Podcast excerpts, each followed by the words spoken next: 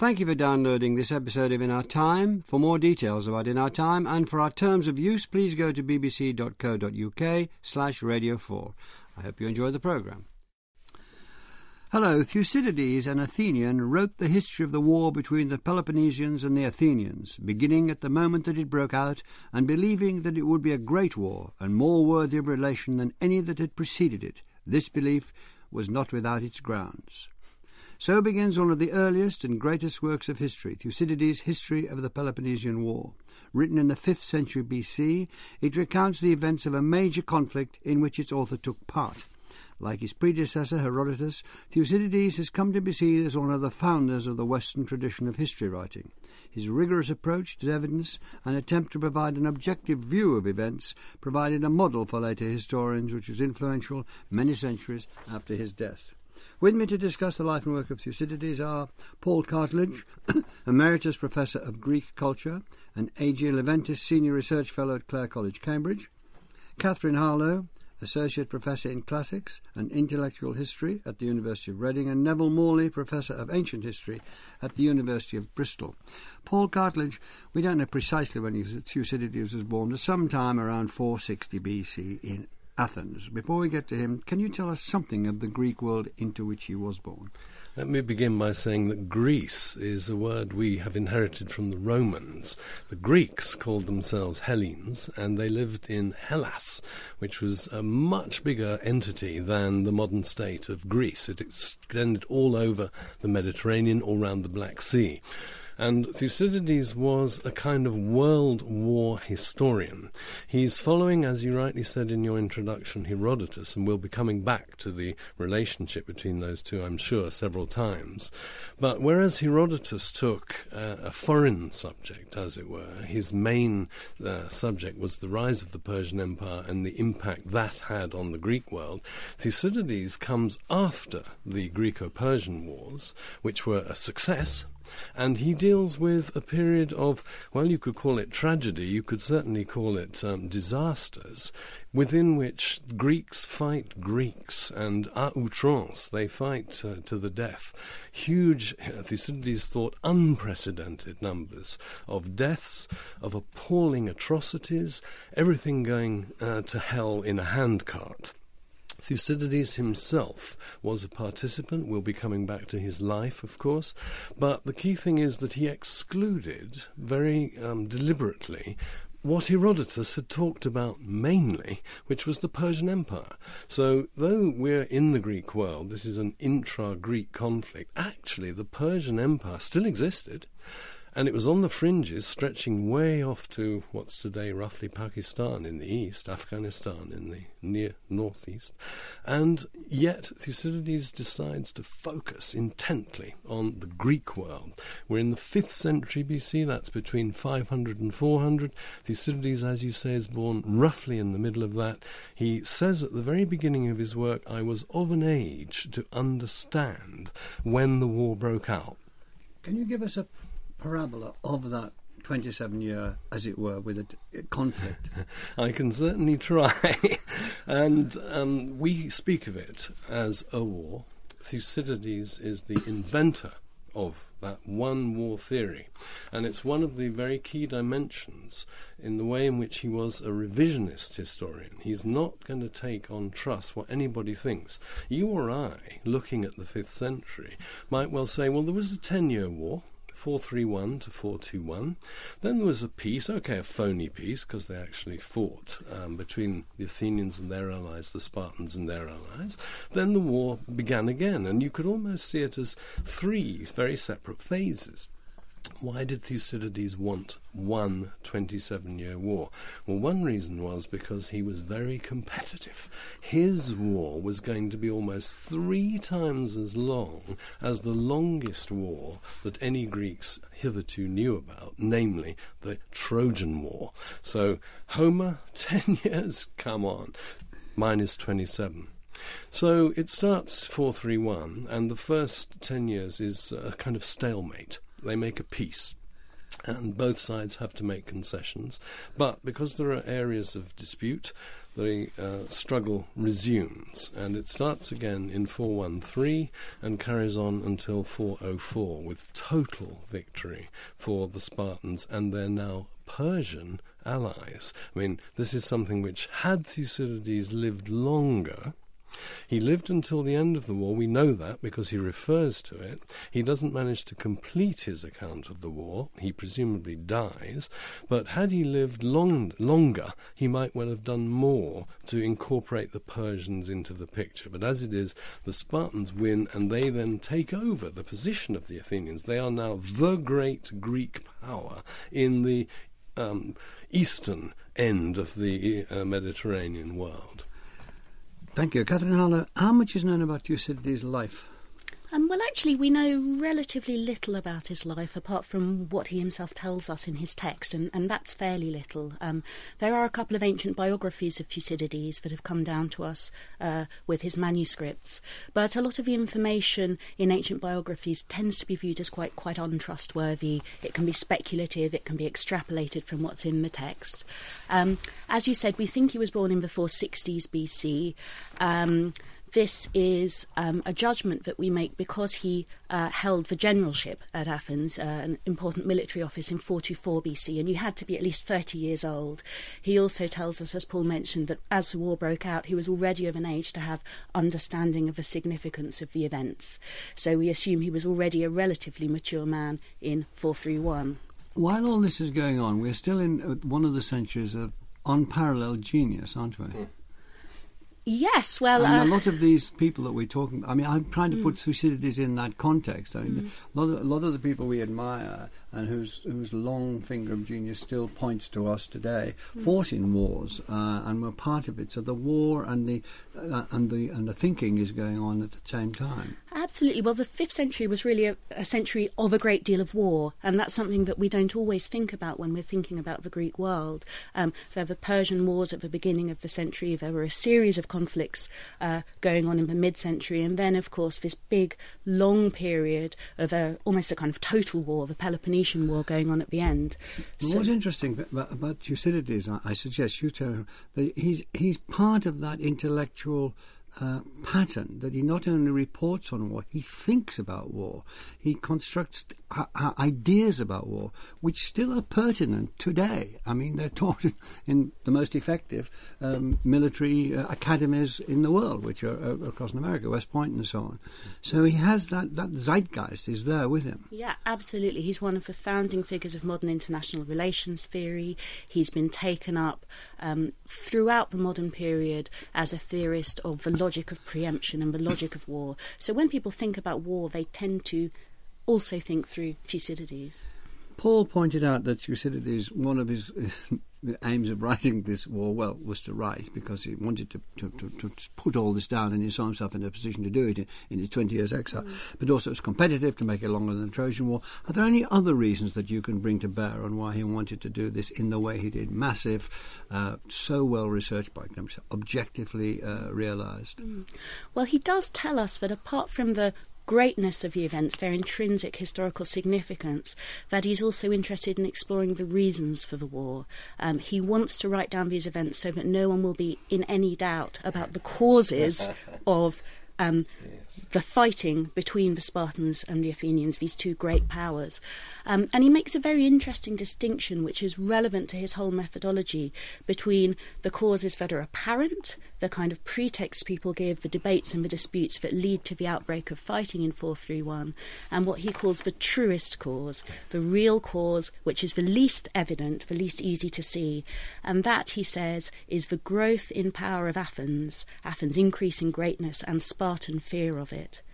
Um, so he sees himself as uncovering um, a certain explanation of why this war breaks out that is different from what people have understood. And insofar as the Peloponnesian War is seen as paradigmatic for all wars, Thucydides is telling us something about the reasons why wars happen in general. And that's often why it's brought back again and again. The Soviet Union is Sparta, America is Athens, and so on. They, these war, more thinking war games have gone on for two and a half well, they've gone and still gone, right. Neville Morley, in Book One of the History, Thucydides outlines his historical method. Could you tell us about that? I think one place to start is actually to carry on what Katherine's just said about the aims of his work and what he tells us. It is the drive towards understanding what had happened. And that's not as an end in itself.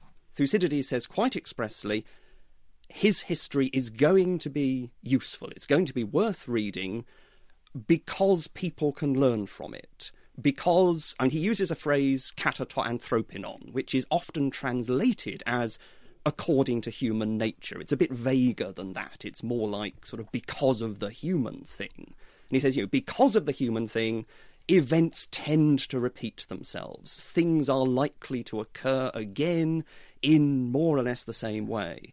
And so it's worth reading his accurate history of the events of the Peloponnesian War because that's what's going to tell us how to understand things in future.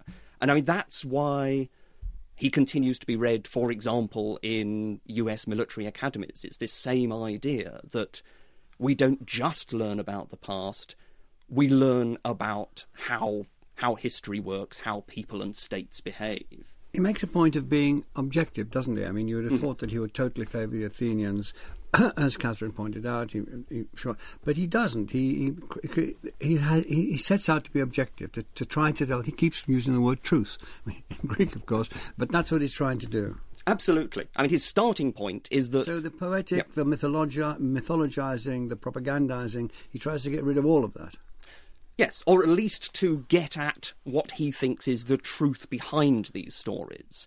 And he's quite disparaging about other people's confused idea of the past, that people tend to believe any old story, which possibly he's pointing at Herodotus. He certainly suggests that there is historical truth in Homer, but there's lots of stuff we can't believe. So he tries to strip away the sort of the mythological fantastical aspects to get at you know what was the historical development that really lay behind the myths and legends.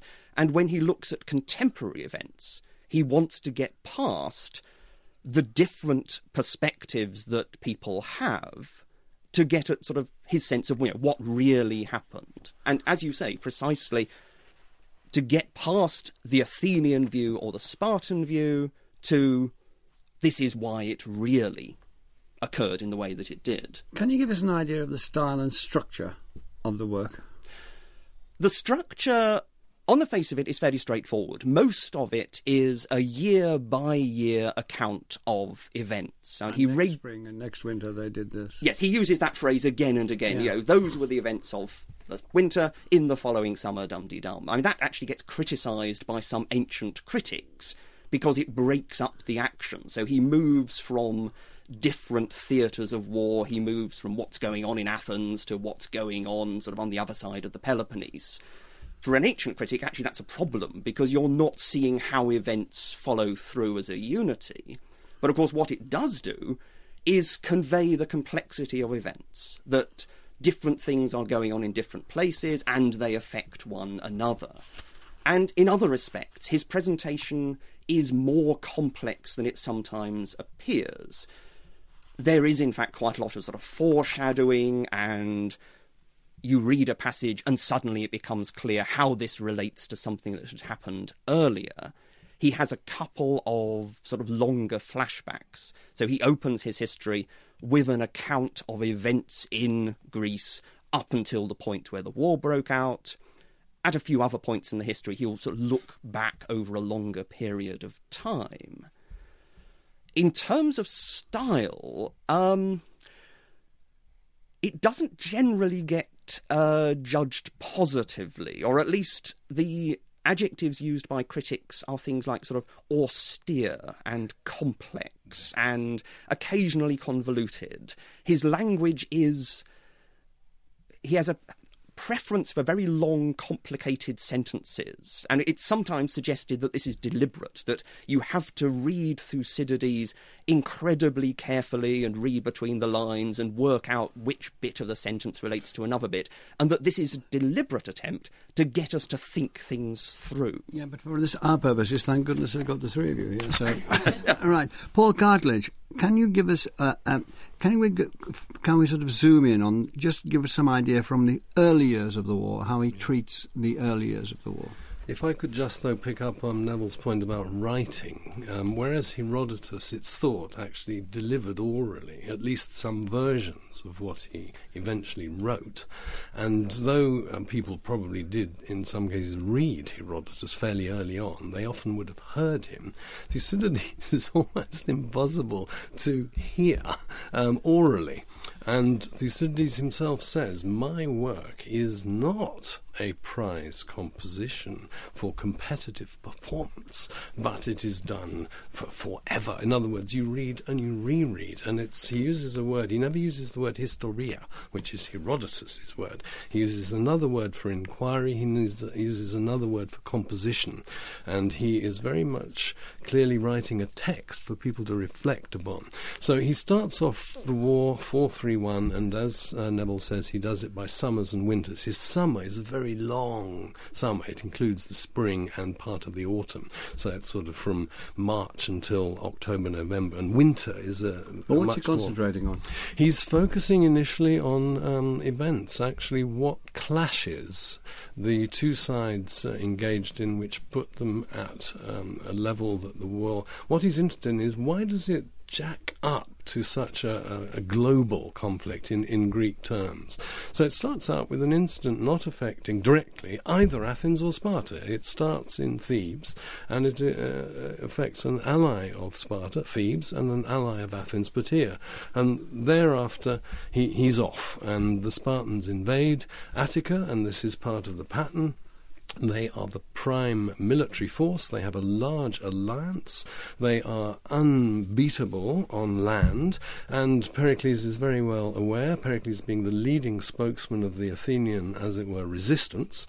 And the way the Athenians cast themselves is non aggressors.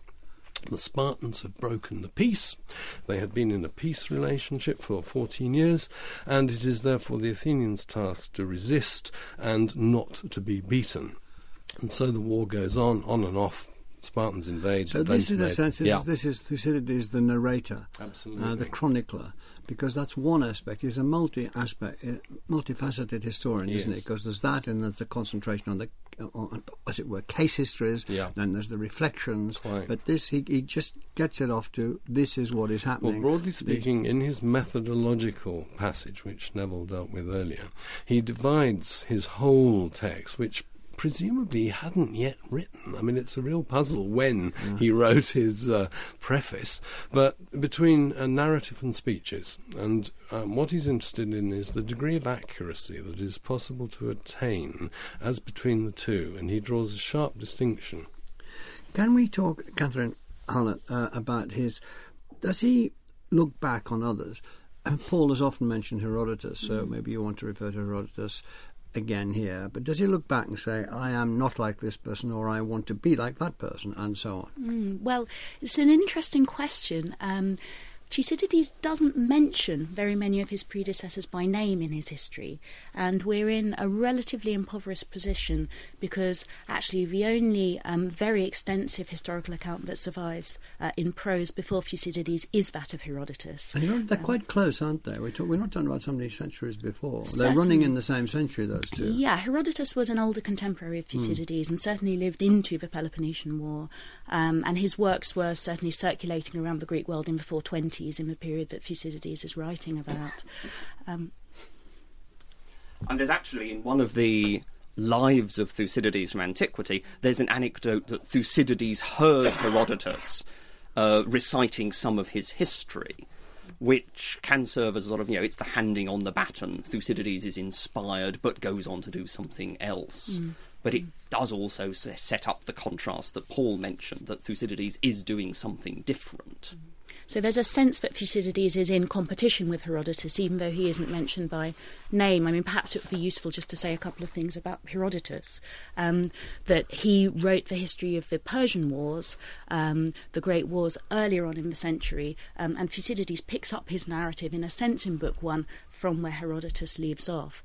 Um, Herodotus is narrating the rise of a great power, um, the Persian Empire, and Thucydides, in a sense, is narrating the rise of a great power too in the shape of the Athenian Empire.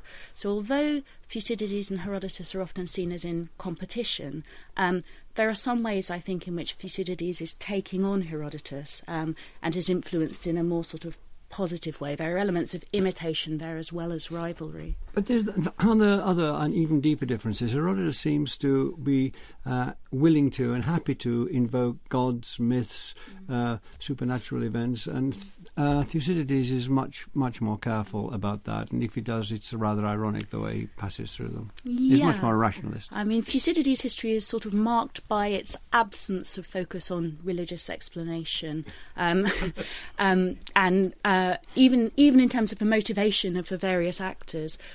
Herodotus is much more expansive in other ways. I mean, his narrative is digressive. He has long discussions of the customs of different barbarian peoples, the Scythians, the Persians, and so on. And he also says this is a really important difference between them. Herodotus says at one point that although he doesn't see it as his duty to believe the stories, the different stories that people tell about the past, he sees it as his duty to report them. Thucydides doesn't do that. Thucydides tells us how difficult it has been to extract the truth about events from the varying mm. stories of men. Especially the Spartans. Yeah. Once he's extracted that truth, he doesn't tell us the different versions. He gives us his own unitary, fairly monolithic account. Neville Morley, I think I referred to, it doesn't matter whether I did or not. Uh, one of the things he does is concentrate on particular things, sometimes at great length, and gives us a big close up and a detailed examination. Paul's talked about the flow. The flow stops, it hits a rock, as it were, and the water mm. goes round the rock in various directions. And one of these is the stasis of Kerkyra. I pronounce it Corcyra, but Thank you very much. Well, I'll pronounce it Corcyra from now on. Uh, now, now, what was important enough about that to make him do it in such detail? It's civil war. It's a Greek state falling apart, falling into faction. It's in Corfu. Yes. Right. Pretty well all the Greek states had different groups within them. So you'd have a sort of a populist party who would favour a more democratic constitution and would tend to be favourable to the Athenians. You'd have as an oligarchic party. And in the course of the war, Thucydides tells us, it becomes more and more common that these different cities fall into civil war. Corcyra is the first, and he uses it. You referred to the idea of the case study, and it's precisely that. He goes into detail to show this is what civil war is like. This is what happens. But the fascinating thing is that from that, he draws conclusions which still would seem relevant to Machiavelli, to Hobbes, and to West Point. So, can you tell us what conclusions he draws from that? A whole range of them. I mean, it's really the characterization of civil war, the tendency to extremes, for example, so that. In what? In behaviour, so that people's loyalty is to their faction rather than to the community as a whole, or rather than to their families. So he talks about, you know, brothers fighting brothers, sons fighting fathers. And in language, the way that people think and talk about things, he suggests it changes so that moderation, which was you know, traditionally the great value on which a community is founded, moderation comes to be called cowardice. Mm recklessness simply comes to be, you know, proper virtuous behaviour. And violence comes to be called bravery. Absolutely. That's fascinating, isn't it? And I mean, as an image of what happens when society falls apart, as you say, this has seemed to generation after generation to speak to their times. So, yes, um, Renaissance Italy, the wars of religion in the 16th century, the English Civil War, the French Revolution, even sort of conflicts today. I mean, it's been referenced in sort of modern discussions of well, even say what's been happening in sort of Crimea and the Ukraine, that this is the template for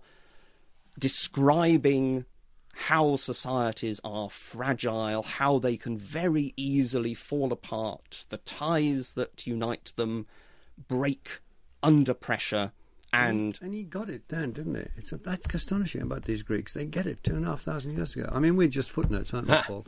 oh well, you be, you're a, you're a superior footnote. I'm going to pitch in on the question of language in a different sense. Um, what what Neville, as we normally do, calls civil war, is in Greek, stasis. And this is a cant, it's a standard word today, and it means steady state, no change. Well, in the Greek, uh, it has the exact opposite sense you have a standing apart in opposition, in the most violent opposition.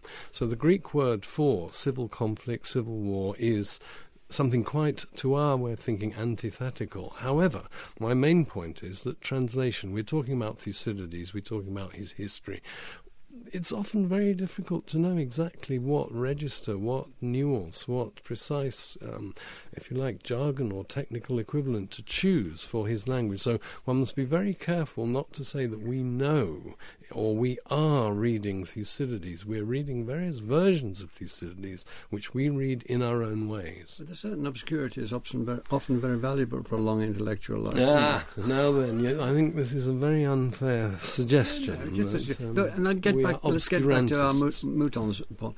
Uh, he, he has speeches Right. And let's take Pericles' speeches. We yeah. don't want them in detail, there isn't time. But there are speeches there which he declares as I. Will you tell us about his speeches? Well, as I said, in the methodological section at the beginning, he draws distinctions between the two types of um, writing. One is narrative, one is speeches. Why does he write speeches? Well, partly because Homer wrote speeches, partly because Herodotus has speeches, but partly also because in a basically oral world, actually speeches might make the difference. Where you're going going to a public assembly, it is the speech that tells you the facts but as well as. Far do yeah. trust his speeches as the speeches ah, that were given by the people? Entirely different question. He himself confessed that it was much more difficult to discover what actually had been said and impossible to render what actually was said in his work. And of course, he writes Thucydidean speeches. They're not Pericles' style, that's Thucydides' style.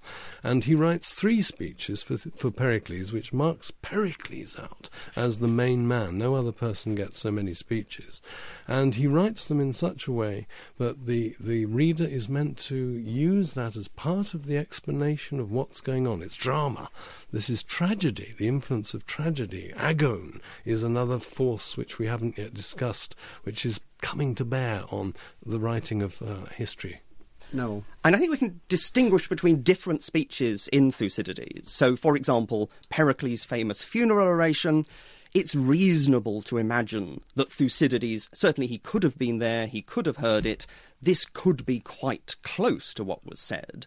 On the other hand, there's a very famous passage known as the Melian Dialogue from much later in the history, which claims to be the report of a sort of a secret meeting between some Athenians who have basically turned up to demand that the Melians su- surrender or they'll be destroyed, and the representatives of the Melians. And there's no way Thucydides could have been there. It's very, very unlikely that he would have got any sort of record. And on the basis of the way the speech is presented, this is you know, this was not something that actually happened. It's something he has invented. Katherine, I know you want to say something, but can I push it on a little bit? Sure. Uh, uh, the, a quarter of this work, uh, is a massive work, is taken up with a single episode, and that's the uh, expedition to Sicily. Right. Why did he spend so much time in it, and what did that tell us about the war and about what his deeper thoughts about history uh, were? Well, the expedition to Sicily is introduced, you know, really very suddenly. We're told that suddenly the Athenians were seized with a desire what, what date to is this, go. just so everybody knows? Uh, it's in 415 BC that the Sicilian expedition is, is setting off. So in that time of peace, technically, yeah. between the two sides. Um, it Massive fleet, massive arms, a real a real go at Syracuse, wasn't it? Yeah, Thucydides says that it is the entire city, in a sense, that sets sail. And so I think one of the major significances of the Sicilian expedition is that this is the moment when Athenian power finally overreaches itself. Um, if we think about the history as a kind of tragic narrative of the rise of Athenian power and its sort of tragic mistake, the Sicilian expedition is the point at which the Athenians go too far. There are debates about whether to go or not. Um, one of the speakers, the General Nicias, suggests first that the Athenians shouldn't go, that it's actually safer to uh, remain at home and to give a sense of their power. The dangers of failing are much, much greater than the dangers of success. Uh, the Athenian demos doesn't follow uh, Nicias's advice. Um, they um, are swayed by the other side, who suggests that a huge show of force and expansion is precisely the thing to do uh, to keep the allies in line. Um, that is what happens. Uh, the a huge Athenian fleet goes. They're defeated in a naval battle in the harbour of Syracuse. This is, in a sense, a retelling of the Battle of Salamis in the Persian Wars, when uh, the Persian fleet is defeated by the massed Greeks. Uh, the Athenian army has to retreat on land um, and are all but wiped out. Um, so it's a terrible disaster for Athens. This doesn't actually mark the end of the Peloponnesian War. um, uh, it comes late in Thucydides' text, but as we know, Thucydides' history is unfinished. Um, so there would have been more, presumably, if he'd finished it. But it's the moment, I think, where the image of Athenian power and invincibility is really shattered. Um, so it's very, very significant in that respect. Paul, do we have any notion of his uh, own political philosophy? We have expressions of views. Um, to me, very significant is when um, Pericles is the prime mover of the way in which the Athenians are going to resist the Spartans, but it all seems to go terribly wrong to begin with. And the plague comes in 430 BC. Many Athenians are dying. Thucydides himself got the plague, wrote a fantastic description of it. We think it's probably a form of typhus. But the Athenians took it out on Pericles, and this wasn't the only time in Thucydides' account that he makes it clear he, Thucydides, does not sympathize with the mass reaction to a statesmanlike a figure such as Pericles. And he says they, they deselected him, they fined him. This is a democracy, this is a radical democracy. Even David Cameron might be deselected by Parliament in ancient Athens. But then he says, as the masses tend to do, they re elected him next time round. Now, that is a contemptuous statement by an intellectual who is not a member of the masses. He's one of the elite. He's very wealthy. He's very well educated. He's very well connected. He, I think, had no instinctive sympathy for democracy, then he was very pleased that Pericles, though Pericles, in my view at any rate, was a radical ideological democrat, Pericles went along with the democracy, actually fostered the democracy. Thucydides was prepared to tolerate Athens under Pericles, and he put it that way that Pericles was, as it were, the ruler of Athens, which, of course, if you're an Athenian democrat, you rule Athens, not Pericles. Uh, Neville Morley, how do you um, assess him? We've talked about him as historian influence he had, but before we move on to his influences and what happened, what do you what do you think of this version of the? We needn't go into this in detail. I just like a sort of snap, alpha, beta, gamma view of what you think of him as a historian. In terms of I suppose his account of the events, the difficulty is we have Thucydides, we don't have a lot else. So if we disbelieve Thucydides, an awful lot of the time, all we have are our own speculations. So there are things we know he leaves out or doesn't Such talk as. about. Paul mentioned Persia, which most historians would say Thucydides' neglect of Persia until the end suggests actually he just you know, it's a failure of understanding, or he he would have revised the history to give more prominence to Persia had he had the opportunity. He says very little about something called the Megarian Decree, which some historians would argue is actually a much, much more important cause of the war. Uh, and you know, he doesn't talk about everything. The difficulty is if we reject Thucydides, then we end up with an enormous blank for all sorts of things. But at the same time, I think we have to be cautious. He doesn't, as a modern historian would do, show his working. He doesn't tell us most of the time what evidence he's using, so we can't evaluate his account. We just sort of have to take it on trust. Paul. I just pitch in that uh, though he died um, before he could complete his work, he lived to see the end of the war, to see the Spartans win.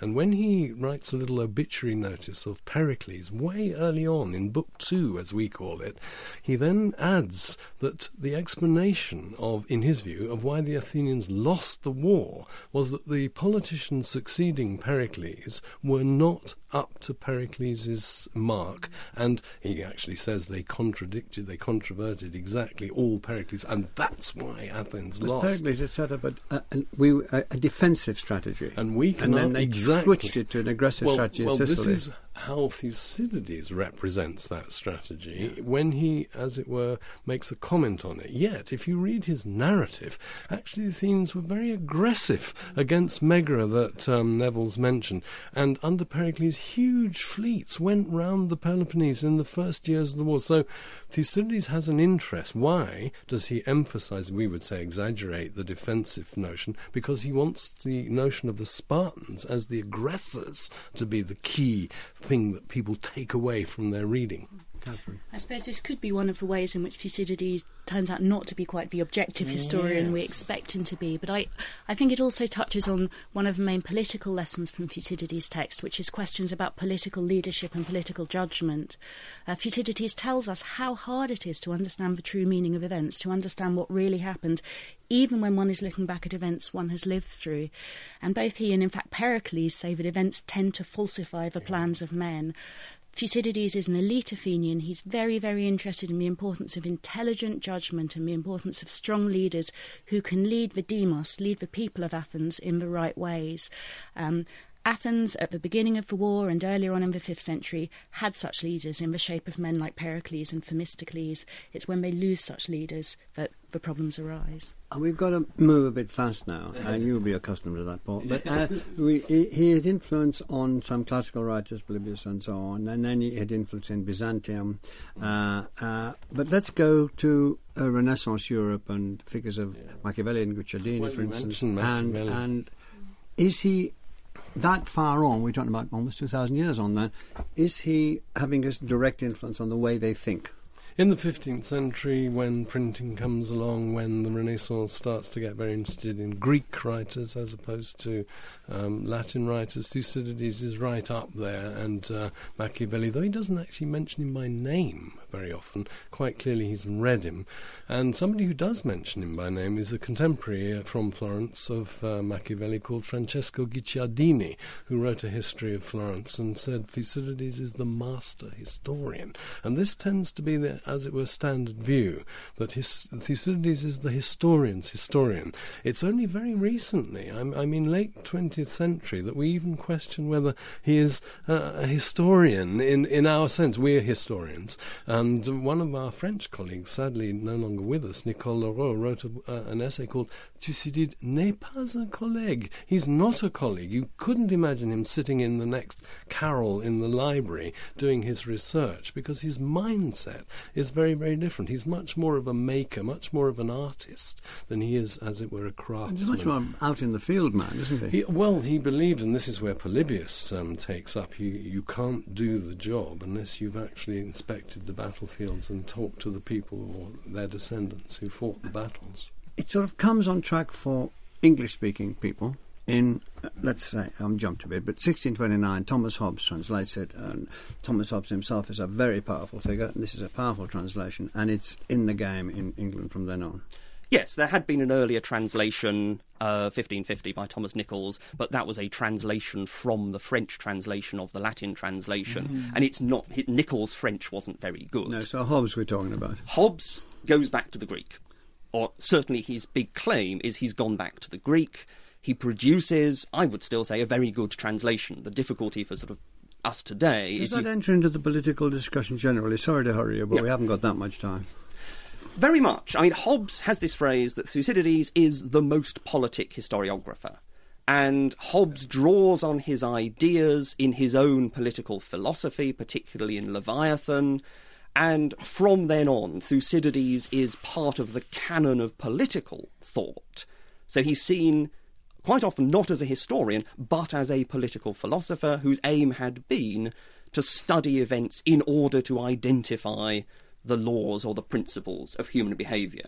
And that's been a particularly important tradition in the, from the second half of the 20th century, where he becomes a very prominent figure. Certainly, he's quoted a lot in international relations theory as having identified the basic principles of realism. Can we just concentrate on that? The, the Germans take him up at the end of the 19th century, Ranke and others, but then in the 20th century, he's still he's still part of the dis- discussion of international relations, Katherine. That's right. I mean, he, along with Hobbes and Machiavelli, are considered the sort of three canonical founder figures for this discipline. Um, and as Neville, what is the discipline? I mean, finding out why things happen in war. Study of the relations between Yeah. states, rather than the political theory of you know the composition of the state and the makeup of states. So a great deal of international relations is concerned with war, but not only with war, with treaty making, um, with with various kinds of relations between states. Um, Hobbes, Machiavelli, and Thucydides are all seen as examples of uh, this theory of realism, which holds that basically in the international arena, moral considerations, justice, and so on, have no purchase. That's in its most extreme form. States tend to follow their own self interest, the national interest, uh, di Stato. Um, and this tends to lead them to seek to increase their power um, as a means towards security. The strong grain power and the weak have to put up with it. Well, that's uh, a quotation from Thucydides, in fact. Yes, yes. This is one of the phrases that comes up. Yeah, well, yes. it's one in one of your papers. Um, I mean, obviously, I didn't know that until I read your stuff. but sorry, yes. And there's a difficulty in the way that Thucydides is read for this purpose. That's a quotation from the Melian dialogue. It's something the Athenians say.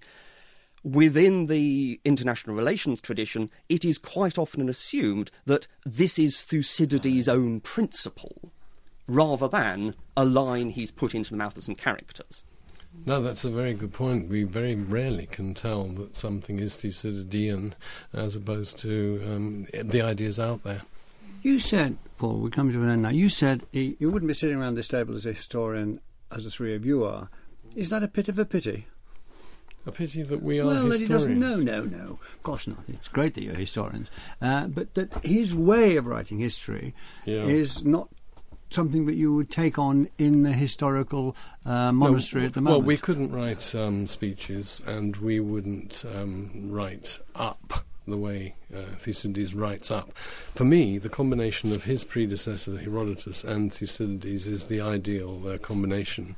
And Cicero famously said that uh, Herodotus was the father of history, and someone once said, "Yes, okay, if you accept that history is born in the generation of Thucydides, but for me, it's the combination of the two that's winning."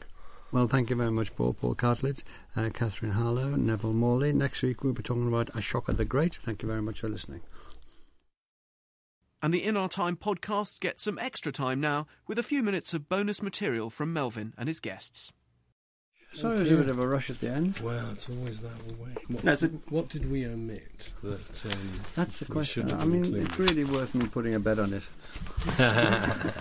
I think there's an awful lot more about the reception side of things. I'm well, partly because I've spent years studying it, but the way that he's seen as the historian's historian, as Paul says, even when the idea of history changes, you know, Thucydides remains this authority figure for people who have quite different ideas of actually what history should be. So some of the time he is the historian as the great creative artist, some of the time he's the historian as sort of scientist, sort of rigorous critical analysis of evidence. Um, and of course, for all of these, actually, that's a bit of a problem because if you want to believe in Thucydides as the scientific historian, the speeches are really inconvenient because he said he made them up. They, you know, Made they are too what artistic. he But can't you just had- fill it those out? You can say, Could well, we? he's a historian up to you come to that bit, and then we'll fill it this out. We'll go on thinking of him a historian in the next bit. I think it's very. Im- I think the speeches are very important because Thucydides is trying to tell us about the reasons that people Right. went to war, um, and so we hear the reasoning, the causes of reasoning, and the ways in which people argued, and it's also a part of the lesson we learn. A speech is often paired, not always in the case of Pericles. In No, fact, no. he's the exception, but a speech is generally paired with a speech telling the opposing point of view. or an opposing. Yeah. yeah, yeah. Um, and so the difficulty of determining in debate what is the truth of the matter is one of the lessons we learn from the speeches. But what I've got against Thucydides is he writes the history of war, diplomacy, and politics. Politics, and even politics he defines in such a narrow way. He never talks about actual constitutional issues, such that women are excluded. There are 50 references in the entire work to individual women or collectives of women. In Herodotus, there are hundreds. He's not interested much in barbarians, and that means especially Persia, and so you lose that whole dimension of the Greek world being within a barbarian uh, framework. His own father's name was non Greek, Thracian. He himself is either descended from non Greeks or there's a very close family connection. This is rigorously excluded. He's very down on Thracians when he does, in an ethnocentric sort of racist way, whereas Herodotus is a man of broad vision who tolerates the most extraordinary uh, alien customs simply because that's what those people think are the best way to do things. And who am I to judge whether they are or are not the best for so them? It's much, more, it's much more 21st century thinker, Herodotus. exactly. Saying. Well, he's a. Um, but the business of not mentioning women, I, and Herodotus mentioned lots of women, that is it, it, it, the historical context in which you find yourself yeah, is that yeah. in which you, to which you react Uh, the idea of writing about war and saying oh yes. and I must write a lot about women is would be anathema. Would, well, would, it does would make it odd, that... doesn't it, how odd Herodotus is? That's mm. the thing. History, his story. Thucydides is the progenitor. But Herodotus isn't writing history in the same way. He's writing about culture, isn't he? Well, he's writing cultural history. Exactly, exactly so. He's the father of cultural history, anthropological history, if you like. Yeah. And Thucydides is the father of diplomatic, military, and political history. Again, yes, Tom. Quite narrowly We get some tea. well, that's a relief. And where are the? There are many more Radio 4 arts and discussion programmes to download for free. Find these on the website at bbc.co.uk slash Radio 4.